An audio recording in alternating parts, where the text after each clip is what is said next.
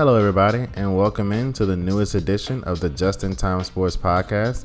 I am your host, Justin Jackson, and in this week's episode, we'll be talking about the NFL playoffs along with Week 17.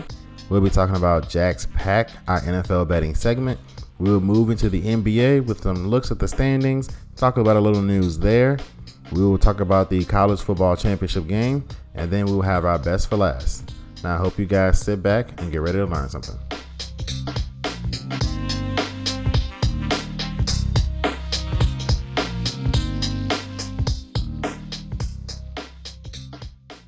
Welcome in, everybody, to an absolutely loaded show. And I would like to be the first to welcome you into season two of the Just in Time Sports Podcast. Season one was a massive success, and it cannot be done without you guys listening every week, showing support. And remember, you can find the show on iTunes, Apple Podcasts, or Spotify. And you can also follow the Twitter page at JTime Sports because that'll have a bunch of breaking news. I'm constantly on it tweeting. When I find out info, I immediately tweet it on there. So I hope you guys follow that. That way you're always in the know, one step ahead of your friends. But we're going to jump right into the NFL, which is going to be, to be honest, the lead on this show until the Super Bowl, more than likely. We've got week 17 coverage, we've got NFL playoffs, but let's jump right into a wild week 17 for that matter. I love week 17 in the NFL.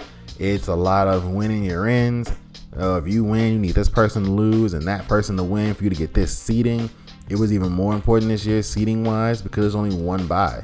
So usually you come down the stretch. Teams, honestly, if they have the first or the second seed locked up, they might risk going to the two because they already have the bye locked up. It's more important to them to secure health going to the playoffs than maybe in the championship game on your home field. But because of the single bye, teams had to play. For instance, last year, I don't think the Green Bay Packers play as hard as they did against Chicago Bears. Maybe they play a half. Maybe they play, you know, a half. Maybe uh, Davante Adams might play a series or two. Maybe Aaron Rodgers plays a quarter and a half. Maybe a full half. But you don't see them really, really pushing for the number one seed because they have a bye already because they would have been a top two seed, barring absolute catastrophe. And so much would have had to happen for them not to be the one seed. It was a fairly safe bet that even if they lost the game, you would have needed Seattle to win and the Saints to win in order for you not to be the number one seed. And so who knows how hard the Packers would have played. Kansas City had their bye secured and they decided, you know, we're to rest. And then you look at guys like Buffalo, who told us coming to the game, yeah, Matt Barkley's to play a significant amount of snaps.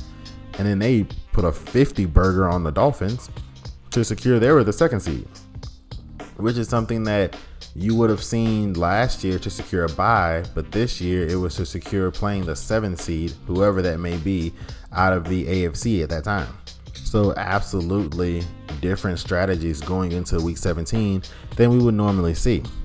But just going through some games quickly, could this have been the last game of Deshaun Watson's Houston Texans career? We're going to start off with Texans and Titans. It was a huge game for multiple reasons. Obviously, the Texans were just trying to get to the offseason healthy. You know, guys, when they play week 17, they're trying to put film on for the next job, for the next coach, for the next general manager. You're trying to put good film on tape. You got guys like JJ Watt, who, who knows how many games he has left in his bag because he's been injured a lot lately and he's getting up there in age. You've got young staffers on the team who's trying to make an impression on the next coach, on the next general manager. So you've got a lot of different scenarios going on for the Texans. As for the Titans, Derrick Henry needed 220 some odd yards for 2,000. He said, Hold my beer and my scepter. I'm going to go for 250 yards and get the 2,000 yards. So Derrick Henry joins Terrell Davis as the only people to have 2,000 yards and 15 touchdowns in a season. Terrell Davis did this and won the NFL MVP. Now, that was a different NFL. That was over 20 years ago. So the passing numbers weren't nearly as explosive as they are now. There was nobody doing what Aaron Rodgers did and going for 51 total touchdowns and five interceptions. No one was doing that. There was no one doing what Patrick Mahomes did. There was no one doing what even Deshaun Watson did this season, throwing for nearly 5,000 yards. That wasn't commonplace in the late 90s when Terrell Davis did what he did for the Broncos. But should Derrick Henry get MVP consideration? Absolutely. I mean, this game was a very crucial game. It gave a lot of confidence, in my opinion, to the Titans offense. If you look at one of the plays, actually, the game winning play that set up the game winning field goal that doinked in due to Gostkowski being on the COVID list and had a backup, the Texans ran their one of their staple defenses, the cover four. The Titans had the perfect play against it. They pulled the safety out of the middle of the field and then ran AJ Brown right behind where the safety should have been. But it wasn't a blown coverage. It was how the defense set up to run. The Titans attacked it, called a perfect play against it. You got a beautiful throw from Ryan Tannehill, absolute bomb to AJ Brown, set up a Titans field goal. Next thing you know, they're in the field goal range, knocking it through the goalpost, and the Titans win and secure their division. And so they end up with the Baltimore Ravens at home in the NFL, in the NFL playoffs. Our next game we're going to talk about is the game that the NFC East. It was maddening. The NFC East honestly ended in the most NFC East way humanly possible. I didn't think that a situation could end so like something. You know, you know, like when you have a friend and you're like, man, that was so Sam. Sam, man, no, Sam did exactly what he was gonna do there. I wouldn't have imagined Sam doing anything else. Because in the in the grand scheme of life, you know Sam, and you know what Sam's gonna do in 99% of situations, and it doesn't throw you off when Sam does something a little wacky, because Sam's a wacky person. Well, the NFC East is Sam. The NFC East was wacky all season. Pretty much after week four, it was not a who's gonna win a division. It was how many games under 500 would the person who wins the division have. So would they win six games, five games, seven games, ended up being seven ultimately. But it was a situation where you knew this division was gonna end weird because the division was terrible. And so the first game of the NFC East doubleheader, basically, was Cowboys and Giants. It was a very highly contested game it was a situation where the winner of that game gets in, basically, or has the opportunity to get in with a Washington loss. It was a hard fought contest. You definitely saw not a lot of talent on the field. I mean, this game was missing two of its biggest stars, with Cowboys quarterback Dak Prescott being out and Giants running back Saquon Barkley being out. You saw, but you saw two teams absolutely fighting. Jason Garrett got his revenge on the Cowboys by ending their season and they were sitting there in a prime position to make the playoffs, pending a Washington loss. Mike McCarthy had a blunder by not challenging a Dante Pettis catch that ultimately led to a Giants field goal, which basically ended up being the difference in the game.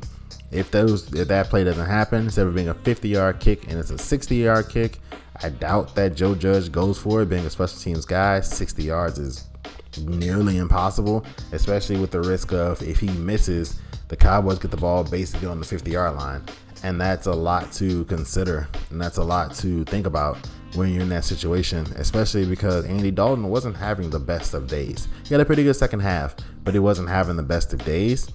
And ultimately, the Giants win the game. Uh, they find a way to make a little bit more impact on their side of the ball, uh, especially on the offensive side. And the Giants ultimately pulled it out. Daniel Jones played a little better than Andy Dalton in terms of a total game. Again, like I say, Andy Dalton had a pretty good second half. The problem was his first half was so eh that it kind of kept the Giants at arm's length. He, kept couldn't really get close enough to them to make them really sweat outside of the Dante Pettis play. It would have been very interesting to see the decision that would have been made on that kick. Would have been a punt. You do you don't go for it. It'd been too long for that. So it'd been a punt. You shot a long field goal anyway. Um, Dallas really, it took Dallas even making a very long end of half field goal to even make it a contest, to even make it from 11 points to 8 points, to get it within one possession, to make it interesting in the second half. Because the way the Cowboys moved the ball in the first half, it looked like they wouldn't have a chance to catch up. So that was a very interesting game.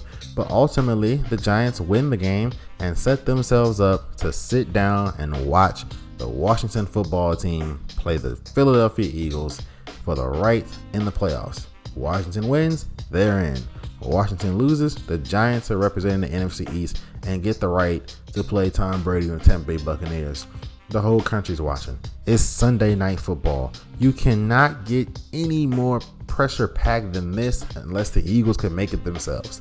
Everybody was watching this game. It was game 256. It was a double celebration. It was, man, next week's the playoffs. And oh my God, we got through 256 games without a bubble. And honestly, mm, not a lot of COVID exposure. To be honest, we had a we had a we had a Titans outbreak, we had a Ravens outbreak. Other than that, we didn't have a whole lot going on in terms of you know team outbreaks. It was a player here and there that was to be expected, but there was no situation where I mean, it wasn't like you know three or four teams happen to have COVID players that got tested, and now six teams have outbreaks and got to add another week. No, we had a Titans outbreak, which caused a bunch of schedule shifting. And we had a Ravens outbreak, which again caused a bunch of schedule shifting, screwing the Steelers twice. But hey, a bunch of schedule shifting. But, and back to this game, it was game 256. Celebration game. Can't wait to watch this game. And then it happened. And then it occurred. And you saw it knowing, looking back on it with 2020 hindsight, you saw it happening. You saw it occurring, but you didn't know it yet. Doug Pederson basically gave Washington the division, handed it to him. There you go. Silver platter. Doop. You want it? Division? NFC East? Yours. Because he put Nate Sudfeld in the game down three with a chance to win it mid third quarter. Nate Sudfeld. I'm sure he's a good guy. You don't stay at the NFL backup unless you're a good guy. I'm, I'm sure he's a spectacular guy. I'm sure he's just a great human. He's been in the NFL for years. What were you possibly expecting to see in three to four drives that you didn't know in in four years? Uh, Doug Pederson after the game, stated that we really wanted to get Nate in there. He deserved a shot to play, and I wanted to evaluate him, but I was also coaching to win. You don't coach to win and coach for an evaluation at the same time. That's what preseason exists. You want to evaluate people? So you got the preseason. So you have practice, scrimmages, film sessions. I don't know. But the 16 games this season, you don't evaluate them and then go back and go, oh, damn, I really wanted to get Nate Sudfeld on the field. It's not, it's not how it works. It's not how it's ever gonna work. And the fact you said you were coaching to win made it worse. Because there was reports that Jason Kelce, who's one of the leaders on the team, had a major issue with what happened and confronted Coach Pederson about it. Kelce denied it. Of course, he's of course going to deny it. Doug Pederson, of course, downplayed the situation. But, you, but we have clear video proof of Jalen Hurts shaking his head on the bench, going, "This ain't right. This ain't right." Why would you do that to Jalen Hurts? I un I would have understood if it was Carson Wentz. If it was Carson Wentz and it was Week 17, you don't have a playoff chance, and you say, "Man, I just want to see what Jalen Hurts can get me in a live action situation with live bullets coming at him," you know, because he could be the second round draft pick. I kind of want to see it. Okay, no problem, no issue, none, none for me, none right now. Nate Sudfeld. So Jalen Hurts is probably your future because you there's no way Doug Pederson and Carson Wentz walk back in the locker room together. No way, it's not possible. Jalen Hurts is your quarterback next year.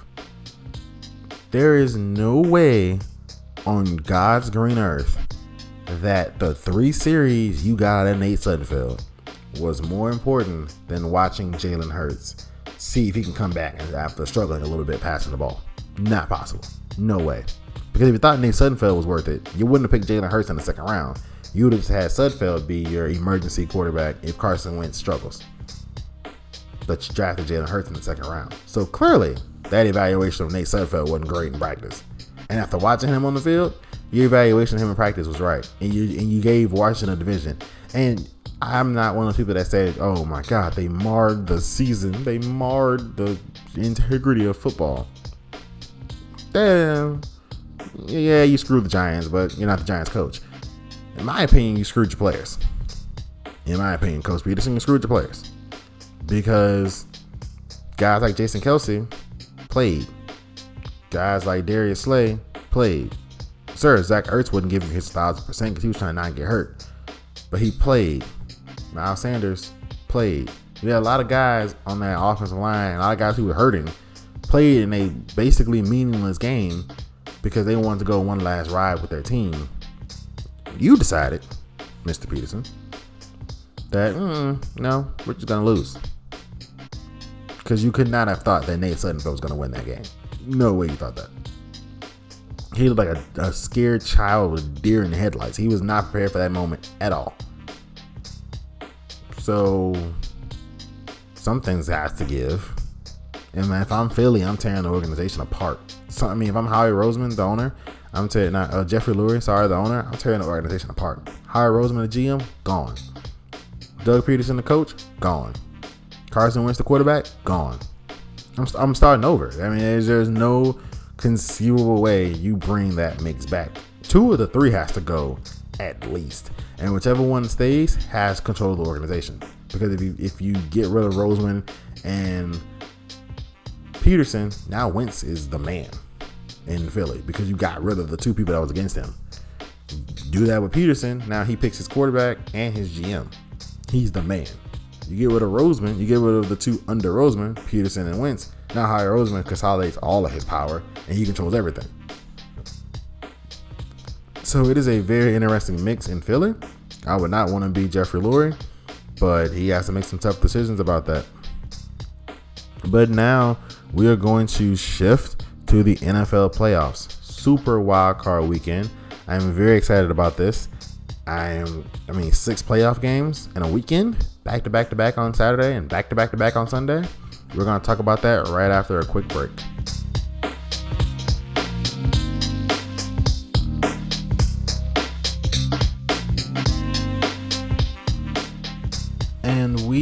Are back. Welcome back into the show.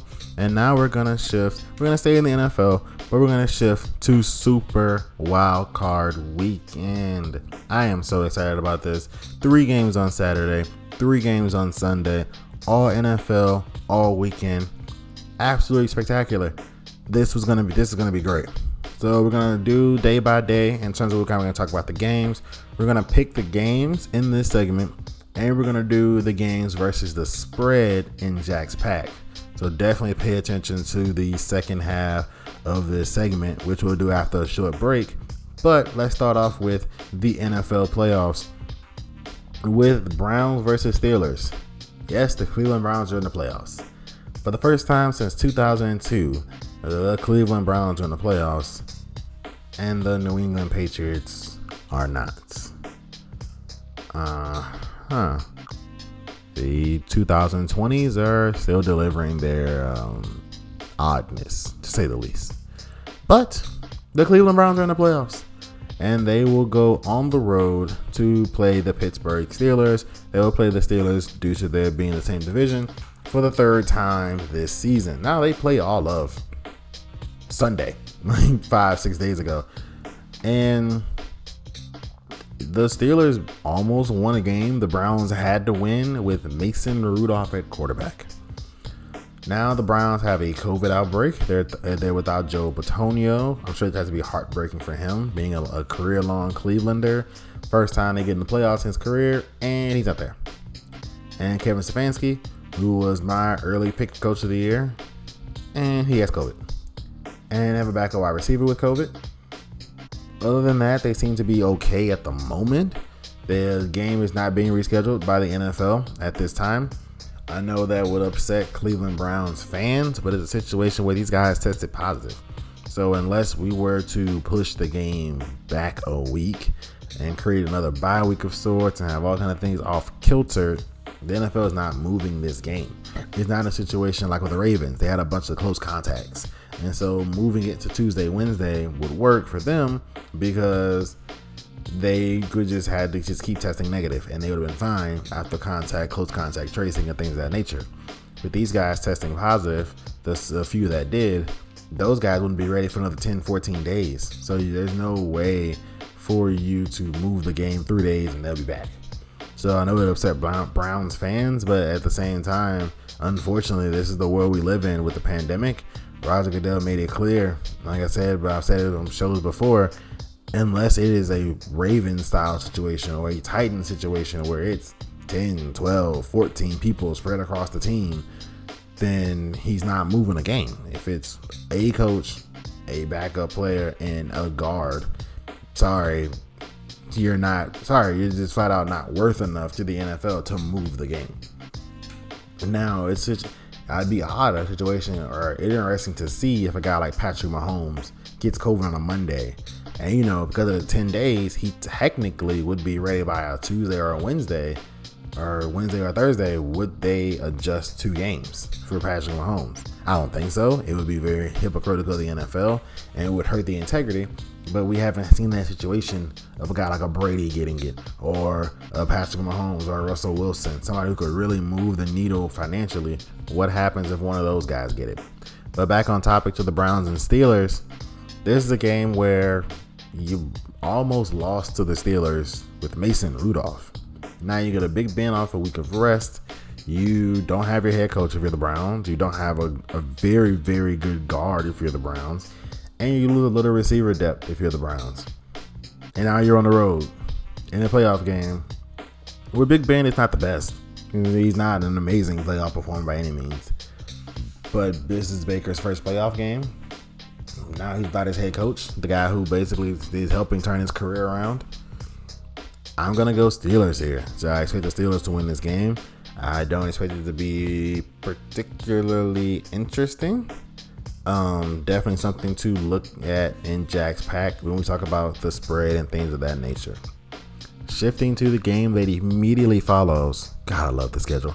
Shifting to the game that immediately follows, we're gonna go with Colts and Bills. Now, with the Colts and Bills game, this is a old versus new. This is a situation where this could be Philip Rivers' last game in the NFL because you know, a lot of rumors are swirling every quarterback that's on the market. Oh, could they end up on the Colts? Because the Colts have a pretty good roster. They have a top offensive line, they can run the ball, and that defense is spectacular.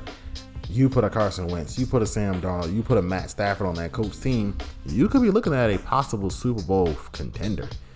But speaking on the current state of the Colts, and then you got the Bills, who look like the 04 Steelers, who look like the young Big Ben Steelers, where they can run the ball. They've got a big, strong quarterback. They've got a good offensive mind on the other side of the ball. They've got an opportunistic defense.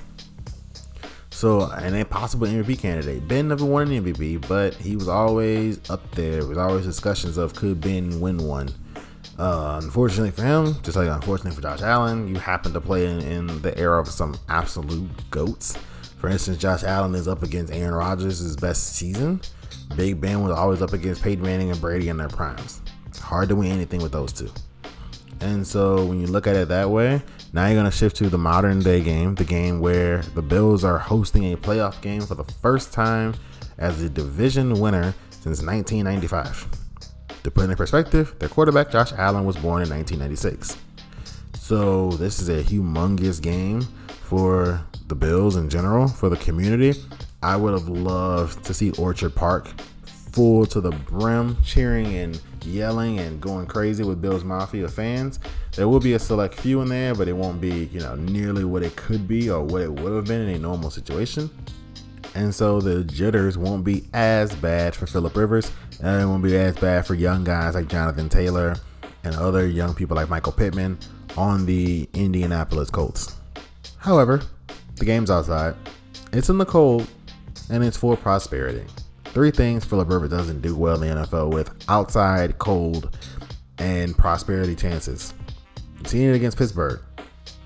All they had to do to put a real strong hold on their playoff chances was beat Pittsburgh. They were doing great in the first half, and then I think somebody let Philip Rivers know prosperity was around the corner, and he folded, turned back into old man Rivers after playing a pretty good string of, of football. He turned back into old man Rivers. I think he continues in this game. I. I think that the Bills turn him over a couple times, and the Bills win this football game over the Colts. And for the nightcap on Saturday, we have Ravens and Titans rematch of last year's playoff game. This game is huge for one person and one person only on the entire field, and that is Baltimore Ravens quarterback Lamar Jackson. I completely understand the media running to the defense of Lamar. well, Peyton Manning started off 0 3. Nobody else in the last three or four draft classes at quarterback in the first round has even made the playoffs. No Kyler Murray. Baker Mayfield's in. This is his first game. But no Kyler Murray. Josh Allen, this is his first game. A lot of people, this is their, if they're in, like a Baker Mayfield or Josh Allen, this is their first game. Lamar made it as a rookie. Lamar made it as a second year player, winning unanimous MVP, and now he's making it as a third year player. So he's the only one out of that draft class. He has more playoff appearances than everybody else in the last three or four draft classes put together. Even if you count this weekend, he has three. Baker and Josh Allen would be the only ones carrying the torch for the two. So, by all means, Lamar Jackson's success is to be commended. The issue arises if he doesn't win on Saturday night against Titans. Because that'll make three. Especially if it's a clunker. Now, if he goes out and it's 34 30, Derrick Henry runs for 225, three touchdowns, Tannehill throws for another two touchdowns, Lamar goes nuts, but he scores 31, and the Titan kick a field goal with Gostkowski for 34 and win the game. No one's gonna say a thing about Lamar Jackson. Not a word, or at least they shouldn't. They, because he did his best. He scored 31 points in a playoff game. He got outgunned. It happens. I mean, ask Aaron Rodgers. He's been getting outgunned his whole career. It seems out in Lambeau. He would score 35. The problem is he would score 50. Like it's just it's just scenarios where you're gonna get outgunned. What he cannot have happen is a Chargers repeat as a rookie and a Titans repeat last year where Derrick Henry had more passing touchdowns than he did. He cannot have that happen. There is no scenario on the planet where Lamar Jackson can go 50 some percent completion percentage and has 200 total yards, scores 13 points, and loses 23 13. That cannot happen under any circumstance because the media will be ruthless. It's a situation where he has to win this game, or at least not be the reason they lose. So again, if he has a great game and they get outgunned, and Henry and Tannehill, you know, one of the highest scoring, if not the highest scoring offense in the NFL, just is a machine and can't be stopped, you're off the hook. Lamar's off the hook for the media. No one's gonna complain if he has a bad game, he's in trouble. It's not the era of Peyton Manning where quarterbacks had their whole rookie contract plus the, you had a grace period. Plus, like I said, Peyton Manning was in the conference with Tom Brady. You kind of had an excuse. And the only reason Manning was even giving it as bad as he got it was because Brady was right next to him, winning three out of his first four years in the Super Bowl and Peyton can win a playoff game. So that was the difference between those two.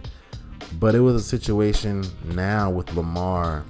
He could be a victim of his own success. It's flat out wrong, in my opinion.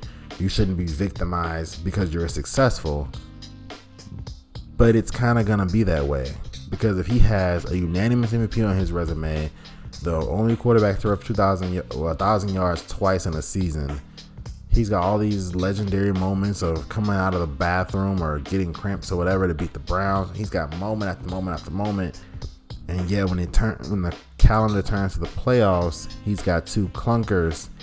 If he adds a third, his regular seasons don't matter nearly as much. They don't matter. Sorry, they just don't. Because they come in a situation where all everybody's gonna talk about is Okay, we've seen that. We've seen you go for thousand yards. Okay. We've seen you win a unanimous MVP. Okay. We know you get to playoffs, you're gonna stop. That is a horrible thing to carry. He knows it's out there. They asked him about it plainly. He, he said he wants to change the narrative, but no, he doesn't care. He cares. He knows it's there. And the pressure's on Lamar Jackson. For the Tennessee Titans, house money. House money. If Lamar Jackson goes berserk and beats you, he goes berserk on everybody. So it's house money for the Titans. I expect Derrick Henry to have a big game. I expect Ryan Tannehill to be able to be successful. The reason being is Baltimore really went this offseason to stop Derrick Henry. They improved the interior of the line. They drafted Patrick Queen, that linebacker. They are here for one purpose, and that is to try and put Derrick Henry on the ground and not have him go absolutely ape on them and have 200 yards rushing, three touchdowns, and run them out, out of the building. Conversely, Lamar should be quite comfortable. The Titans can't pass rush, and their secondary can be had. So Lamar should be quite comfortable in the pocket. There shouldn't be an issue where you know he's having to run around too much in terms of and create time in terms of a pass rush breaking through his line. That shouldn't happen. Even without Ronnie Stanley, the Titans can't pass rush. Uh, so with all that being taken into consideration, I would go Baltimore to win close. So very close. I'm talking like a field goal, tuck at the buzzer. I would go Baltimore to win close, monkey off Lamar's back, and you might see it plays. He might play a lot freer and with a lot more openness to his game because he won't have the monkey on his back of man. Lamar can't win a playoff game, or even worse, Lamar is the reason why the Ravens keep losing playoff games. Now we're gonna shift to Sunday's games. We're gonna start off with Rams and Seahawks, which I found was a little weird. It's a little early for a West Coast kick, but hey, the NFL is like, forget all that. We want primetime games and primetime slots. And so they put Rams and Seahawks first. This game has a twofold situation. This game could turn multiple different ways. Because with the Rams, who's playing quarterback? Is it Jared Goff or John Wolford? And no disrespect to John Wolford, but the man has a LinkedIn profile still for a reason because he is half expecting that this won't last very long. John Wolford is a fine guy. He, he's an athletic quarterback and he can play a little bit, but I just don't anticipate how he can stay with Russell Wilson in a playoff game as being Russell Wilson is one of the greatest playoff performers in NFL history. Now, juxtapose that to what if Jared Goff plays? He hasn't been playing that well either. He's been struggling lately. He's to be 10 days removed from surgery on a, on his thumb. So how effective could he be? First hit he's gonna take, how much pain is gonna be shooting through his body where you know he can't play anymore, if he can play through it. What is the situation with Jared Goff and how is that gonna work? Conversely, flip to the Seattle side of things. They have to figure out how to marry their football team. What I mean by that is the first half of the season, they had a great offense, no defense. Let Russ Cook was everywhere. He was having to throw for 300 something yards, three, four touchdowns a game to even keep them in some games because that defense was terrible. Then Carlos Dunlap arrives on the team. Jamal Adams is there.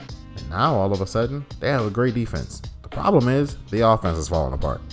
It's like people figured out their scheme. Uh, Russ no longer cooking. He's spilling ingredients all over the kitchen. And this is just a huge problem for the Seahawks because they have to figure out a way to marry their team. And somebody you don't want to see when your offense is struggling, Aaron Donald, who in this iteration of the Rams defense has a couple of cohorts. He has Jalen Ramsey, he has a great young defensive coordinator, he has all the confidence in the world that he'll be able to bust through a pretty porous Seattle offensive line because they're playing for the third time. So Aaron Donald knows exactly who he wants to pick on when he wants to pick on them. And so that'd be very interesting to watch that game. I think the decision will come down to which quarterback plays for the Rams. If it's Jared Goff, I think the Rams will beat the Seattle Seahawks. If it's Jared Goff at his normal, if it's Jared Goff healthy enough to be a normal quarterback and to be normal Jared Goff, I think the Rams beat the Seahawks. I do. If it's John Wolford, Seattle by a landslide. Plain and simple, because you wouldn't, the pressure wouldn't be on Russell Wilson to keep up with Sean McVay because they'll have John Wolford at quarterback. Score 20 points, you'll probably be fine. And so I would pick Seattle if it's John Wolford. I would have the Rams if it's Jared Goff, a healthy, normal Jared Goff. Moving to the middle game, Chicago at New Orleans. I won't spend a lot of time on this game. It won't be particularly close. New Orleans is going to roll Chicago. I don't care who's playing quarterback. It could be Mitchell Trubisky. It could be Rex Grossman. It could be Jay Cutler. It doesn't matter. This game won't be close. The Saints are finally fully healthy, or as healthy as they're going to be all season. They've got both defensive ends, the Cam Jordan and Trey Hendrickson. They've got both of their main offensive weapons, and Michael Thomas, presumably, and Alvin Kamara. They've got Drew Brees. They've got Sean Payton. Taysom Hill is absolutely on fire. That defense is still one of the best defenses in the league, top five in basically everything. This team is in a situation where they are, and they're at home.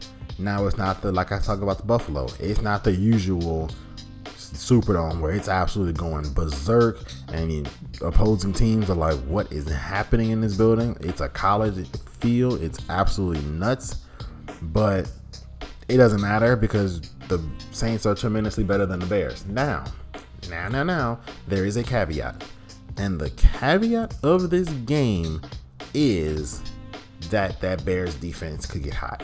Because Trubisky gave this Bears defense hope over the last few games. And you've seen that with defenses. When they believe they have a chance at winning a game, they magically play so much better than they did before. So this Bears defense at the moment has hope. So if they come out and Trubisky scores a touchdown on the first drive, gets some field goal in the third drive, and it's 10 to 3 Bears, you could really see that defense start to turn up. Khalil Mack has been a no-show most of the season. This will be a big game for him. You've got Eddie Jackson, who is a ball hawk in the middle of the field. It's gonna be a big game for him. But ultimately, it'll come down to can Trubisky score enough points to keep that defense believing they have a chance at beating Drew Brees. I don't see how that happens. I don't see how Trubisky scores more than 17. I'm gonna bet Drew Brees scores at least 24 to 27, and so I would go with the Saints in that game. And to close out the first ever Super Wild Card weekend, it would be Bucks on the road at the Washington football team. Now, this game has the potential to either be a Tampa blowout or a Tampa close victory. I would lean more to the Tampa blowout because I don't think I don't know I don't see how Washington scores 17. I said the Bears could get 17. I don't see how Washington scores 17. Alex Smith can't move, and Todd Bowles, the defensive coordinator on Tampa, is unapologetically blitzing you. He's coming. Uh, under no circumstance is he not coming. He's coming. Full head of speed, downhill to blitz your living lights out. He's coming. Alex Smith can't move. So because Alex Smith can't move, we see him when he drops back, he picks that right leg up because he don't want anybody near it. Understandably so. Look, uh, it's a great story. I don't want to sound mean or like I'm not I'm insensitive to Alex Smith. It's an amazing story. It was so beautiful and amazing that his wife took that big old giant cast iron thing he had on his leg and turned it into a trophy that looks a lot like the Lombardi trophy. I I love that kind of stuff. I do. It's amazing. It's a great humanitarian. It's a great human story. I hope he wins comeback player of the year.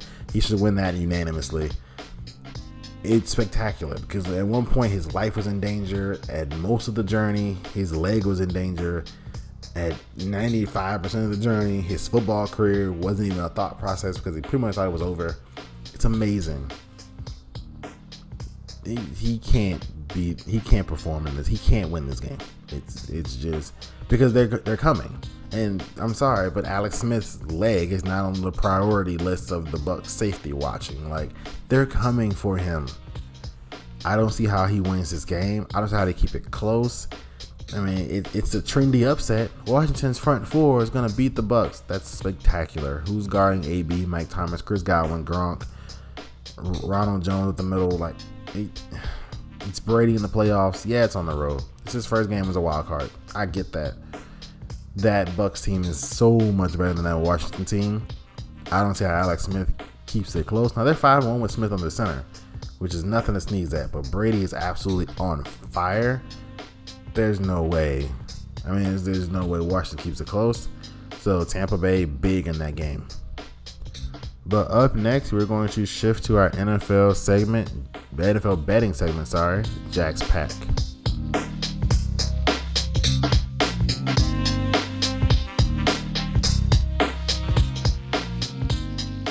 Alrighty, guys, and we are back.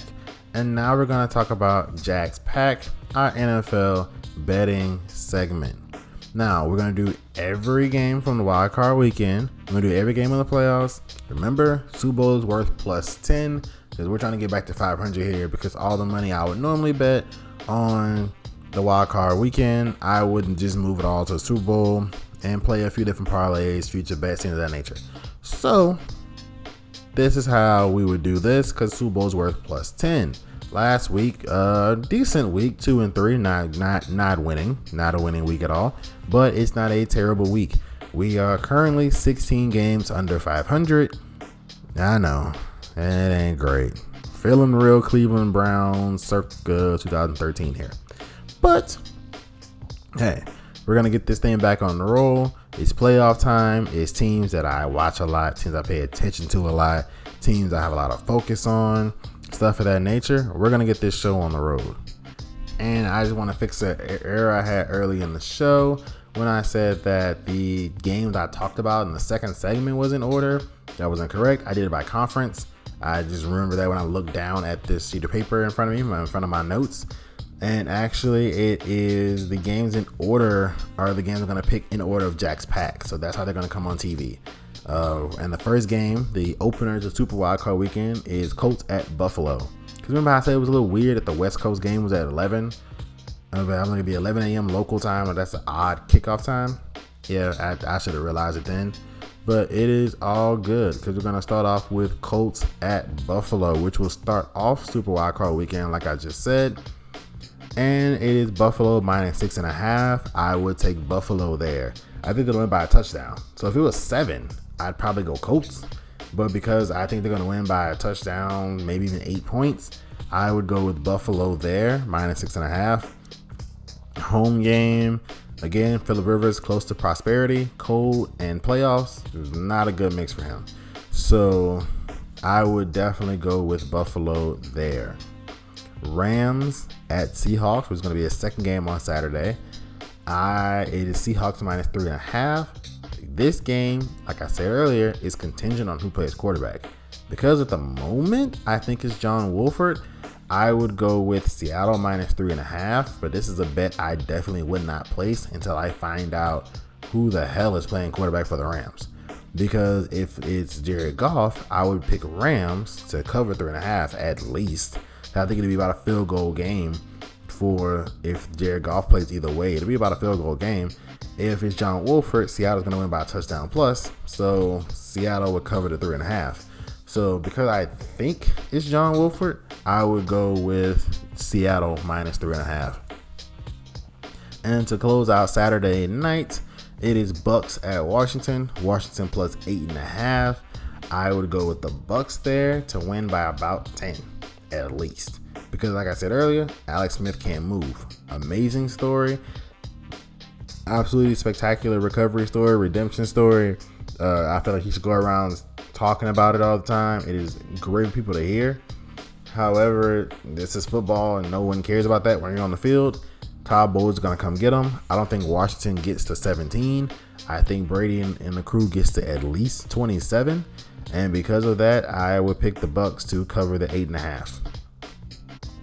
Shifting to the first game on Sunday, it is Baltimore at Tennessee. Tennessee plus three and a half. Take Tennessee because of the half. I'm leaning towards Baltimore winning this game, but it's going to be close. Like I said, a Justin Tucker field goal. Well, if Justin Tucker's kicking a field goal to win, it has to be three or less.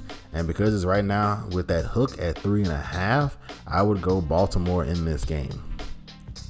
Chicago at New Orleans. New Orleans minus 10.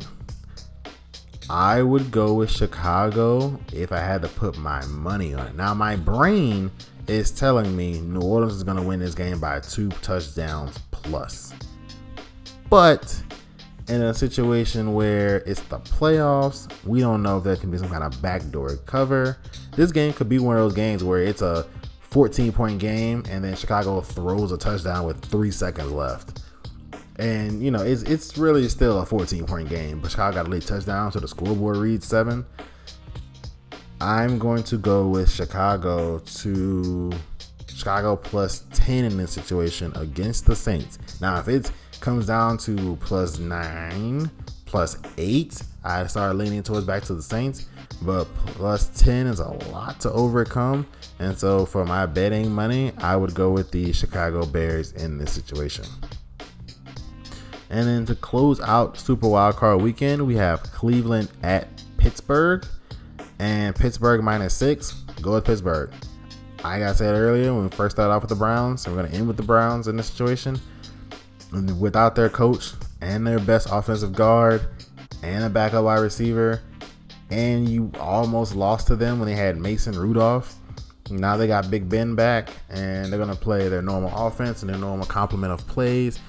I don't see how Cleveland keeps it close, so I would go with Pittsburgh minus six.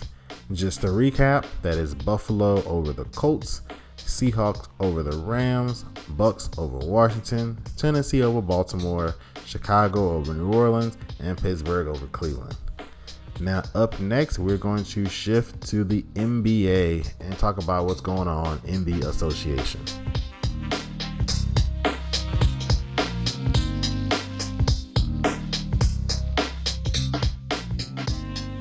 Alrighty, guys, and we are back, and now we're going to talk about what's going down in the association. So, when we look at the standings right now, out east, we have in this order Philly, Orlando, the Pacers, the Celtics, the Knicks, the Bucks, the Nets, the Cavs, and the Hawks are a ninth. So just looking at it like that, it is a very situ- a very interesting situation out in the East. Obviously, Doc Rivers has the 76ers playing out of their minds right now. Joel Embiid is reasserting himself as the best big in basketball, definitely is the best center. He is dominating everyone on the floor right now, and it looks like Doc Rivers could have him playing the best basketball of his young yet productive career. Orlando, I believe, currently is the shock out of the East. I mean, there's number two. I know it's early, but it's like it's Orlando. they got Vooch and Aaron Gordon. Pretty much it in terms of star power. And Markelle Fultz unfortunately suffered a torn ACL, and so he's out for the season. So we'll wonder, we'll see if that brings Orlando back down to the area that they would normally occupy. And now you look at the battle for New York because when the Nets signed KD and Kyrie, that was a clear shot across the bow that the Brooklyn Nets were coming for the crown of New York basketball. And currently, the team that's higher in the standings doesn't have Kevin Durant or Kyrie Irving or Spencer Dinwiddie or Caris LeVert.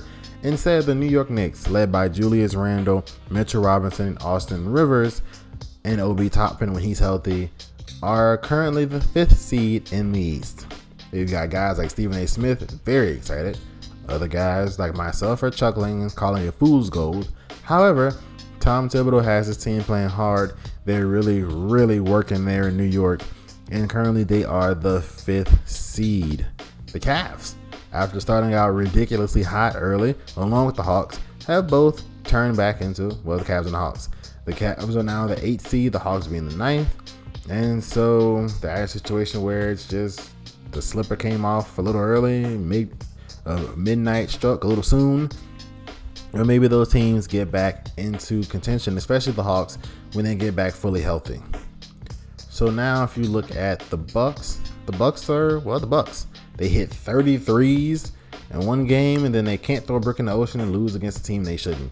So it is not a lot of difference with the Bucks, in my opinion. It's still very super super Giannis centric. Jrue Holiday is helping, but it's a situation where I don't believe in the Bucks because they have fooled us these past couple years with these amazing regular season records, and then it's playoff flame out, playoff flame out. And so right now, if I had to pick a team to come out of the East, I would pick the 76ers, who should have come out of the East two years ago. But Kawhi hit the shot in the corner that bounced on the rim six times. Otherwise, I think Philly gets to the NBA Finals that year.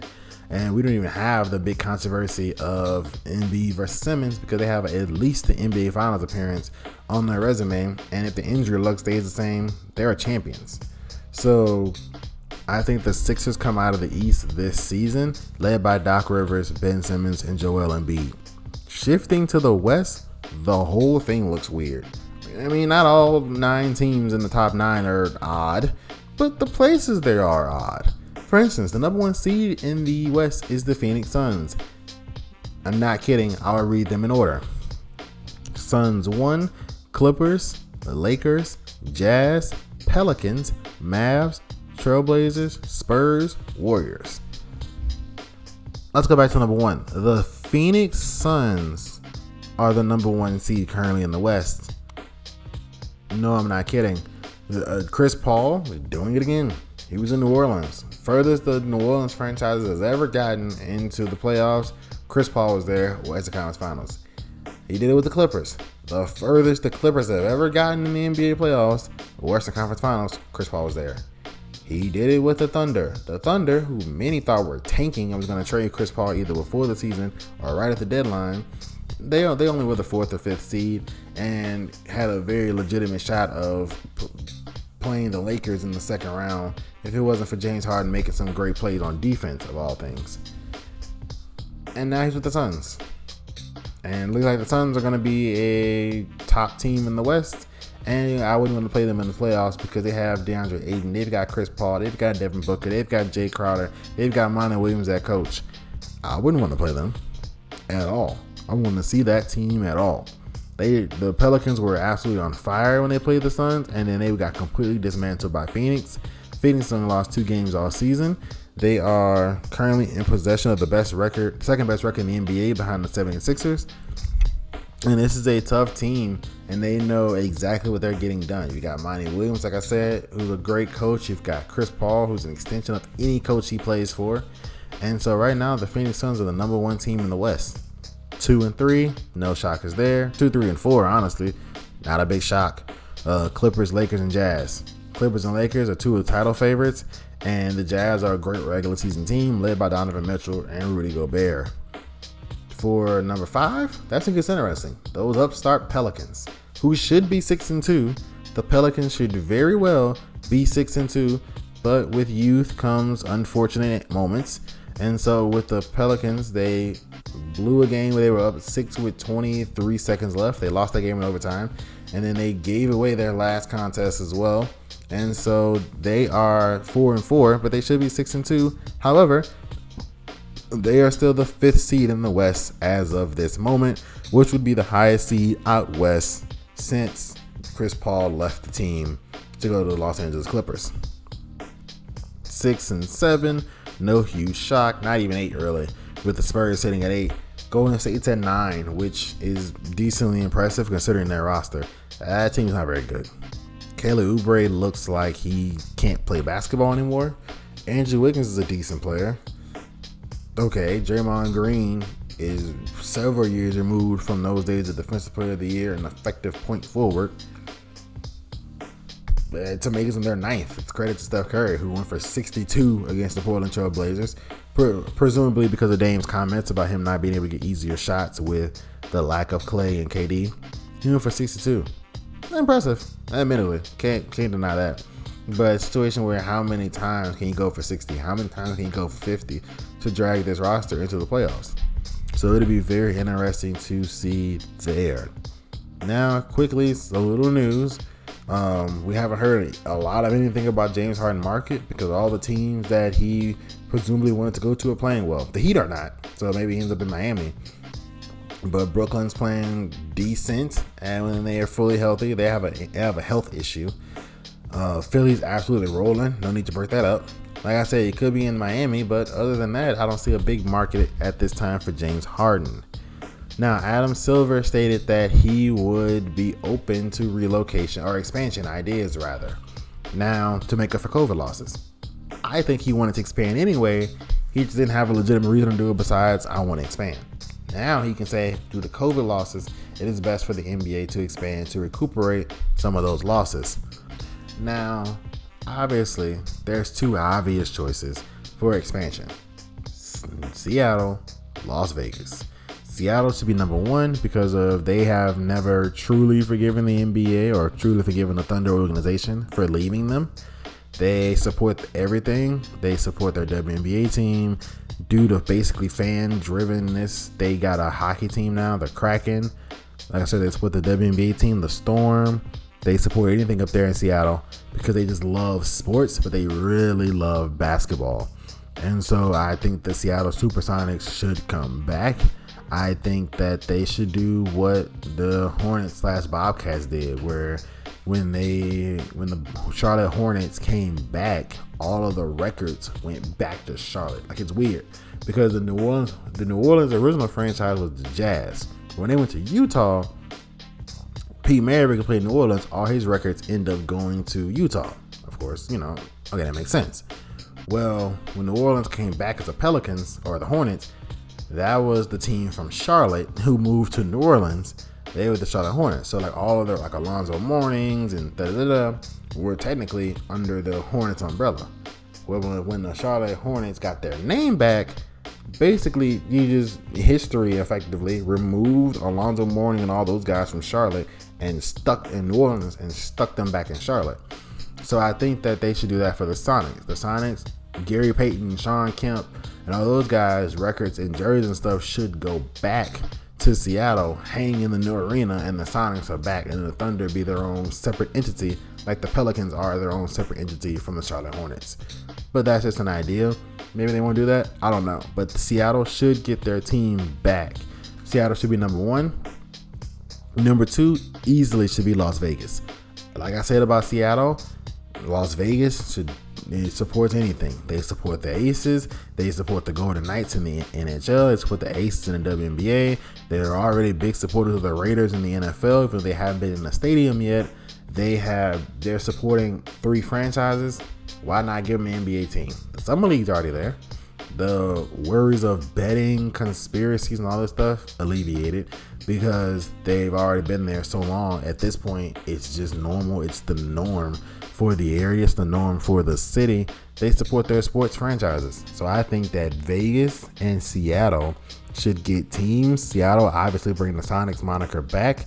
I'm not sure what you do in Vegas, uh, but that's definitely something they should consider, or they should do rather. And then you to go for Justin. Now you've got uneven conferences. Easy. You send New Orleans and Memphis the East. Geographically, it makes sense. I mean, Memphis, I know they came from Vancouver, so I get why they were in the West, but they came to the East. They settled in Memphis, Tennessee, which is about as east as East can get, and yet they're in the Western Conference. New Orleans is in the same time zone as Chicago. Chicago plays in the East, New Orleans plays in the West.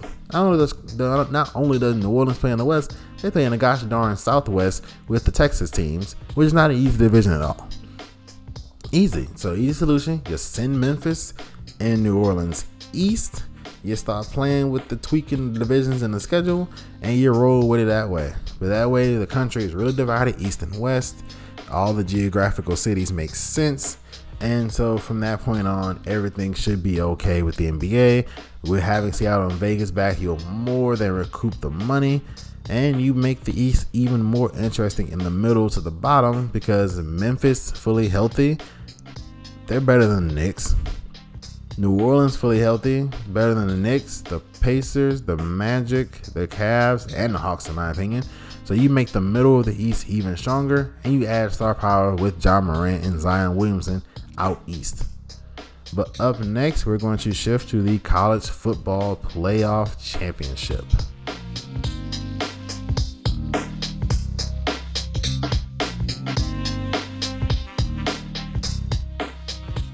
Hello, everybody, and welcome back in.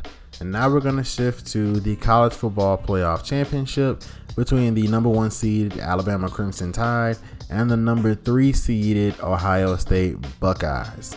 Now, this game is not the game that many were expecting.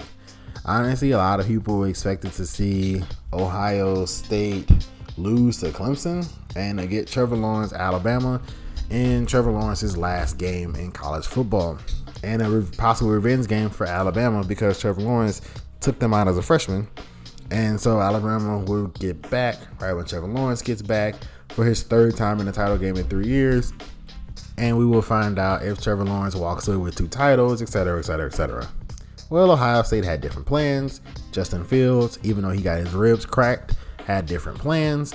And Ohio State won the game fairly convincingly. Uh, last week I said, man, I would take Ohio State against that spread. I don't think they would cover. Uh, I didn't think Clemson would cover that game, and it turns out they didn't cover. They didn't even win. Ohio State had a great performance on both sides of the ball.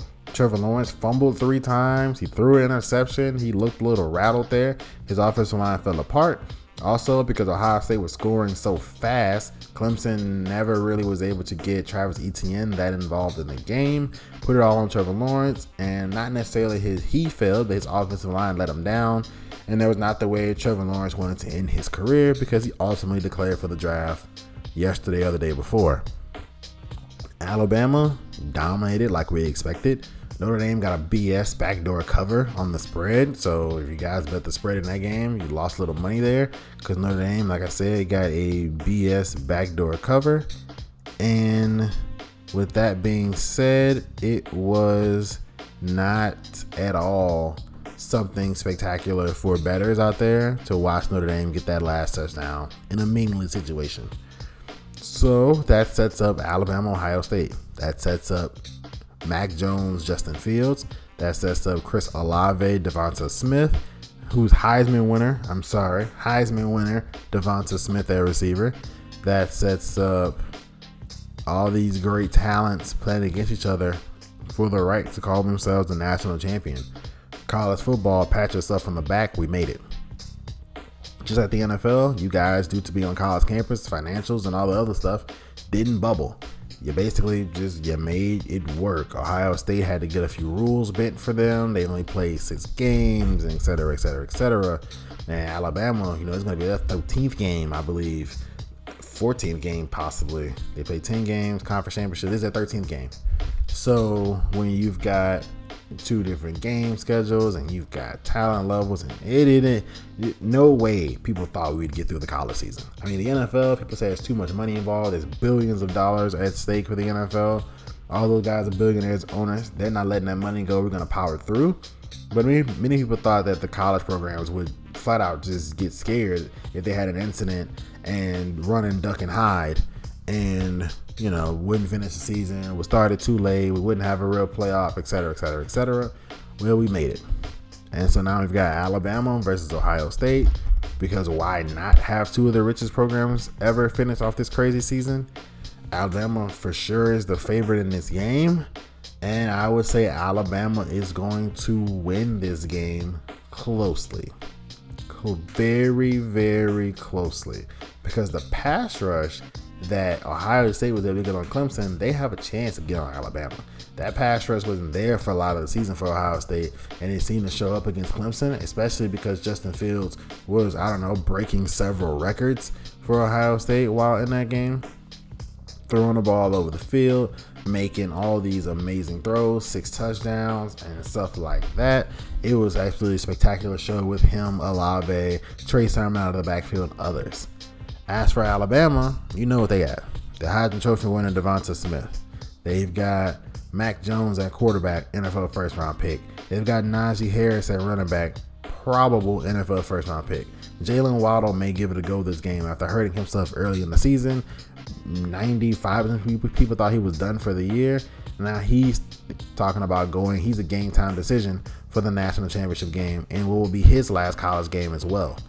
You've got all this talent on both sides of the field, but the coaching edge is about a field goal between Nick Saban and Ryan Day. And because of that, I would give Alabama's talent about a field goal. So I would say Alabama win this game by about six, six or seven, about a touchdown. I would say Alabama win the game by a touchdown, crowning Nick Saban and his Crimson Tide program national champions again. And we will have gotten through a successful college football season after Monday night. Now, there is a small COVID situation happening with Ohio State. Ryan Day said he doesn't anticipate the game being postponed, uh, basically ensuring us that the situation is vastly under control and that they wouldn't have an issue playing the game on Monday. But congratulations to college football. Congratulations to both of these programs and this situation for having being able to be played. I mean, again, who thought we were going to make it through the NFL with no bubble? who thought we were going to make it through college football with no bubble. Now basketball is coming into its own as well. So, congratulations to all three of those sports. But congratulations to college football for making it to a successful, hopefully successful college football championship game in which Alabama will win by about six to seven points. Up next, though, we are going to shift to best for last, which is going to be a discussion about some prominent siblings in sports ahead of the first ever Ball brother clash tonight between the Hornets and the Pelicans.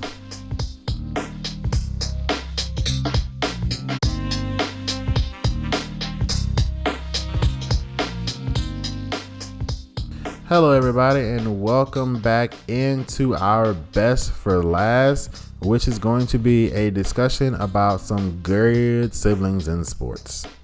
So, as many of you may or may not know, uh, LaMelo Ball and the Charlotte Hornets will play Lonzo Ball and the New Orleans Pelicans tonight at 6:30 Central, 7:30 Eastern on ESPN. This will be the first clash of the brothers ever on competing teams. Obviously, being brothers, they played the same youth teams together. They were on that amazing Chino Hill squad a few years ago together. And then the age gaps never allowed them to play against each other ever, even on the same court as each other since Lonzo's senior year of high school. However, this would be the first time they share an official regulation court together since Lonzo's senior year of high school at Chino Hills, and it would be on the opposite teams for the first time in their careers. Now, this brought to mind several siblings in sports. Uh, you have the Holiday brothers in the NBA. You've got Jrue, Justin, Aaron. Uh, obviously, Jrue being the best of the three, but Aaron and Justin are good rotational players and with potential to be starters, consistent starters in the NBA. You've got the Antetokounmpos. Obviously, the main player out of the group being Giannis Antetokounmpo, two-time MVP. But you've got his older brother, Thanasis Antetokounmpo, who plays with him on the Bucks, and his younger brother, Kostas Antetokounmpo, who is now an NBA champion, the first out of the family, who plays for the Los Angeles Lakers. You've got other NBA brothers, Pau and Marc Gasol, the first brothers ever traded for each other, and now Marc Gasol, who was originally drafted by the Lakers, traded from Marc Gasol to the Grizzlies, now is playing on the Lakers where his career all started. So how about that for a full circle? You have obviously the the Williams sisters, Venus and Serena. You've got the NFL trio of JJ Watt, TJ Watt, Derek Watt, also with the Edmunds brothers. Um, you have several other cases of siblings, and it's just pretty awesome to see. Again, with the newest wave being the Ball brothers, You've got Alonzo, LaMelo, and now LiAngelo, who signed in the NBA G League, will be in the draft on Monday, I believe. Even though the OKC Blue own his rights, he will be in the G League draft on Monday. And so this is a very interesting time. Uh, very cool moment for the Ball family. I'm sure LaVar's chest is 10 feet out today watching uh, Lonzo and LaMelo go at each other. In a normal year, he would probably be courtside. Boom, right New Orleans, courtside, ready for this game, jumping and clapping and laughing and being LaVar because his, his his two boys on the court in the NBA at the same time, and then the third one's coming through the G League. So, very exciting time for the Ball family, and congratulations to LaVar and Tina, who doesn't get nearly the press that LaVar does. But congratulations to LaVar and Tina Ball. But that is all we have for today. I hope you guys enjoyed. It's a long one, but I hope you guys enjoyed today. I hope you guys are ready for a great season two. And I thank you so much for all the support you give me and the show. And I hope you guys keep it up. If you like what you hear, tell, tell your friends, hit the subscribe button, drop a rating. And you guys have a great rest of your day. This is your host, Justin Jackson, signing out.